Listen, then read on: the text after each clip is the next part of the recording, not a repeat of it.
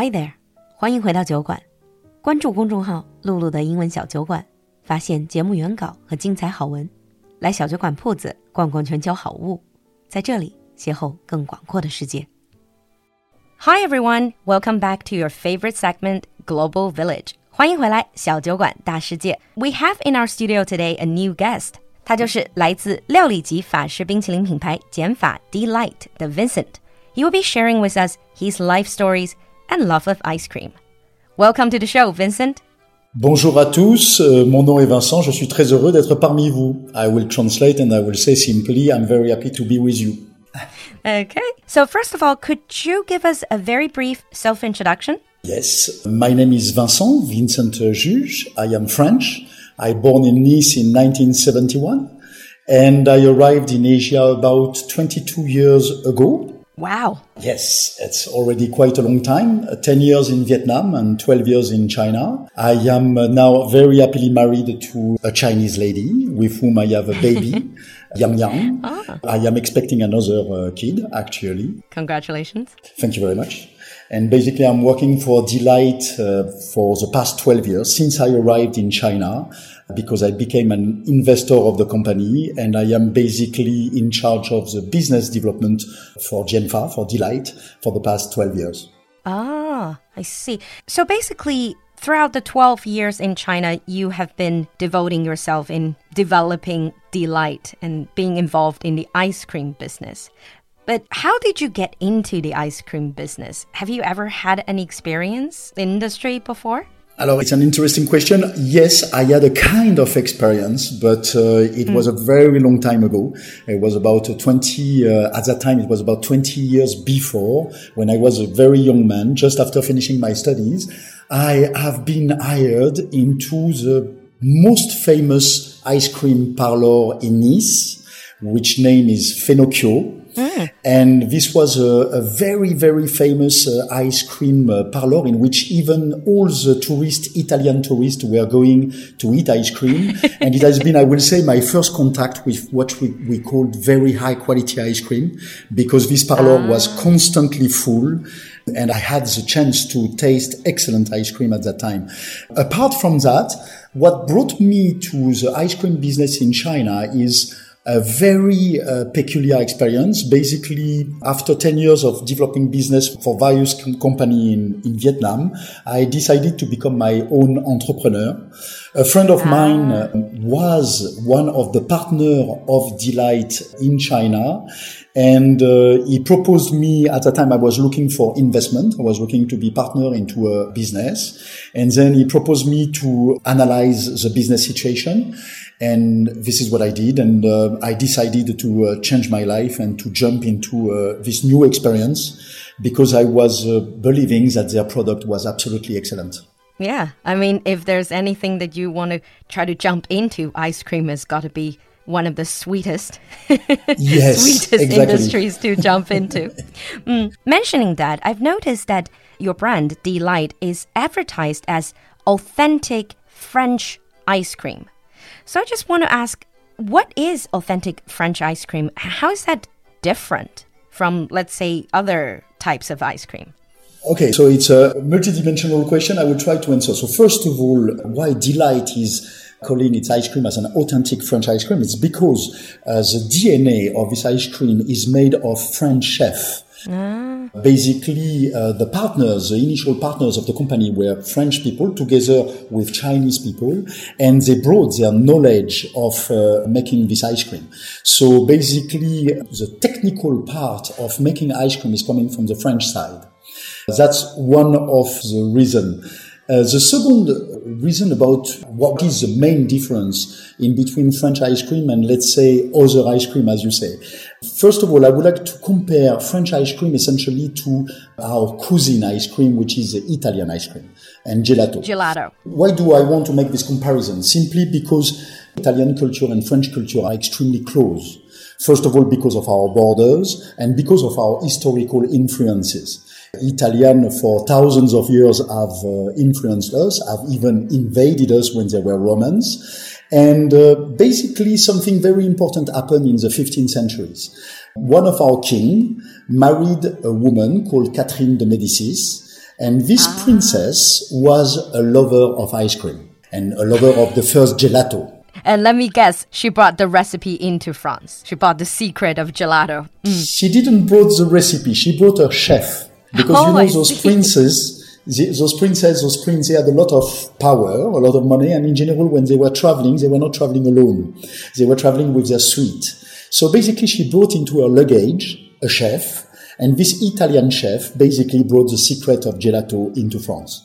And this was in the 15th century. That means really the beginning of ice cream.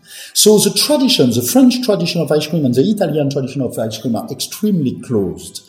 The main difference existing in between a gelato and a French made ice cream, I'm speaking about high quality, will be that the French have a tendency to use a cream and sometimes a bit of butter, while the Italian will mm-hmm. not use cream in their gelato. They will use only milk.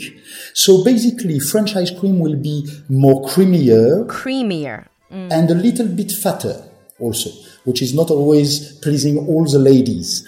And gelato will be a little bit more leaner. We are speaking about a difference of few percent, basically. So the main difference will be this in between a gelato of high quality and a French ice cream quality. Okay. And would you say that in general, people in France like ice cream? Oh, yes, uh, ice cream is part of our tradition, and um, I know very little people who will not, uh, during summertime or and even during winter, get tempted buying an ice cream in a parlor. Or yes, no, the French people in general have a knack for ice cream. It's really part of our tradition. It's part of our desserts, and we are using ice cream not only as a single portion. We are also using it with uh, various composition, with uh, different cakes and different uh, other components. So ice cream is really part of the tradition of eating uh, dessert in France. Absolutely. Yeah, that's actually what I was going to ask. When you eat ice cream, is it more common for people to just eat scoops on its own?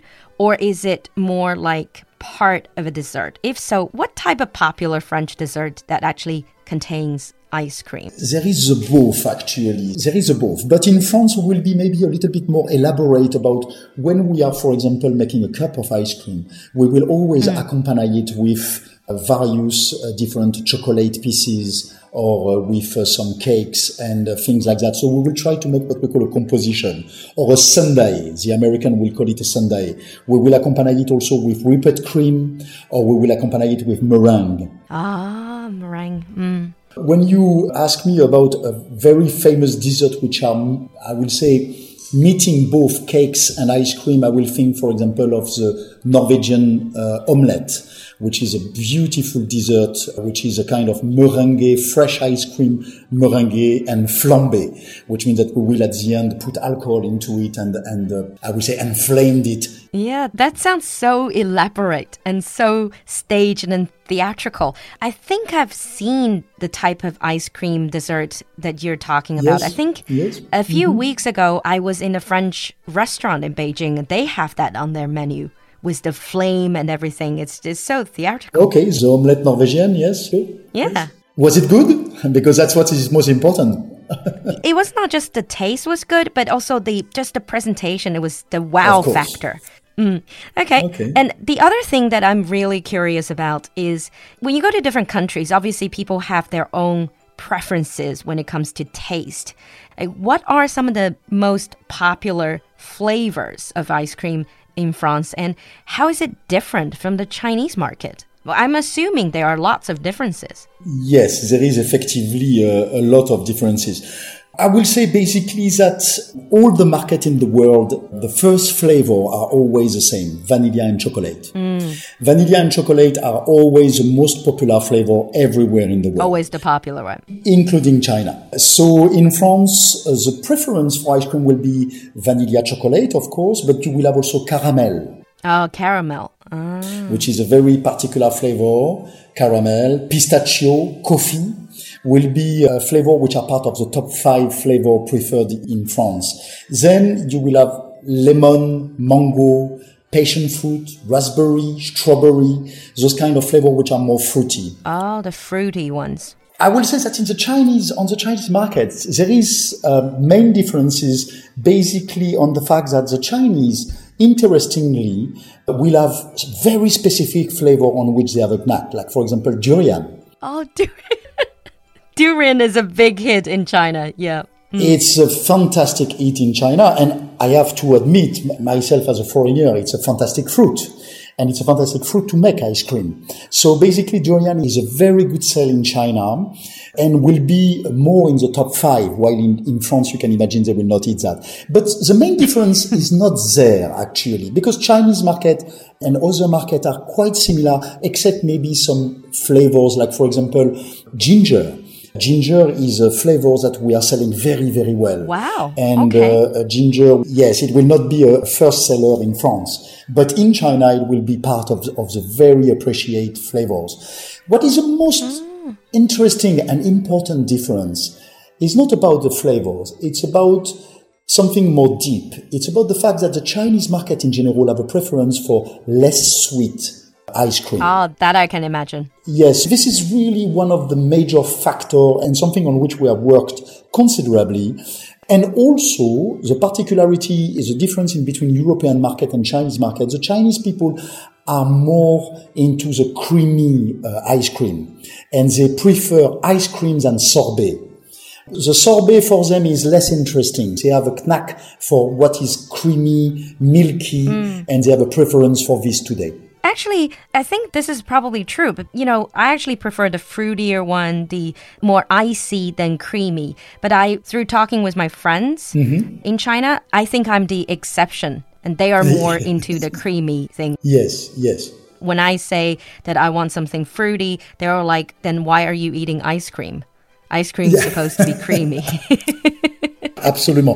But I think it's also a question of tradition. We have a much older tradition of eating sorbet, sorbetto in Italian. That means we have our population in a certain kind which is used to eat those uh, flavor. I will say that uh, this tendency will change with time in China too. And especially because the sorbet is actually healthier. The sorbet is 0% fat. And it's only made of fruit and water. So basically, I will say that sorbet will be developing in China in the future. Yeah. Can I just ask because you keep mentioning sorbet? Sorbet is that just yes. the sort of the icy, like you said, not creamy, but more like the icy with fruity flavor.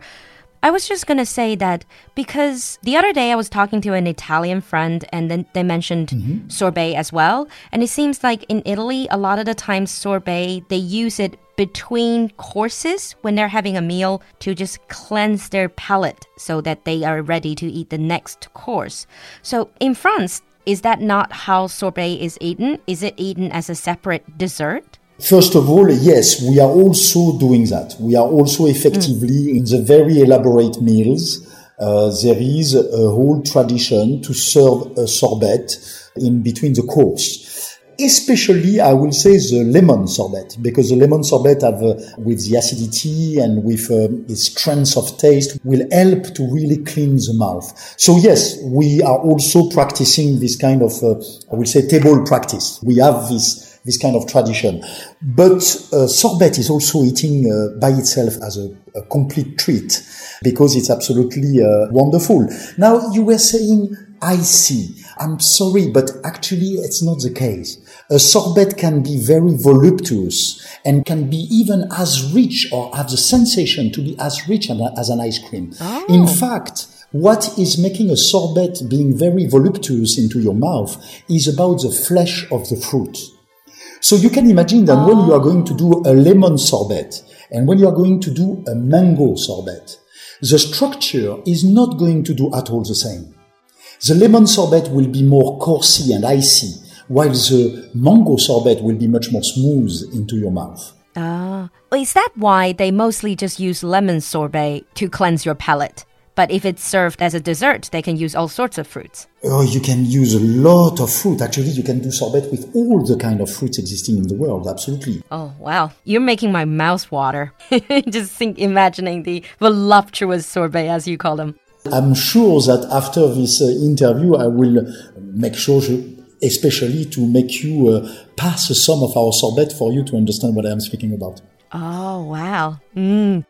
In today's Global Village, we talked to Vincent about ice cream in France. In the next episode of this segment, we're going to continue with that topic. Meanwhile, leave us a comment in the comment section about your favorite types of ice cream. We'll see you next time. 选冰淇淋，你要美妙口感还是亲民价格？只有小孩子才做选择呢，咱们两个都要。在小伙伴们的反复测评下，酒馆全新上架这款五星级酒店和头等舱专供的法式冰淇淋减法， ”。全球甄选天然食材，法国冰淇淋大师级配方出品。限时活动，买五盒发九盒，买十盒发十五盒，用日常价格体验美食级别的丝滑享受。公众号“露露的英文小酒馆”下方菜单进入酒馆铺子等你哦。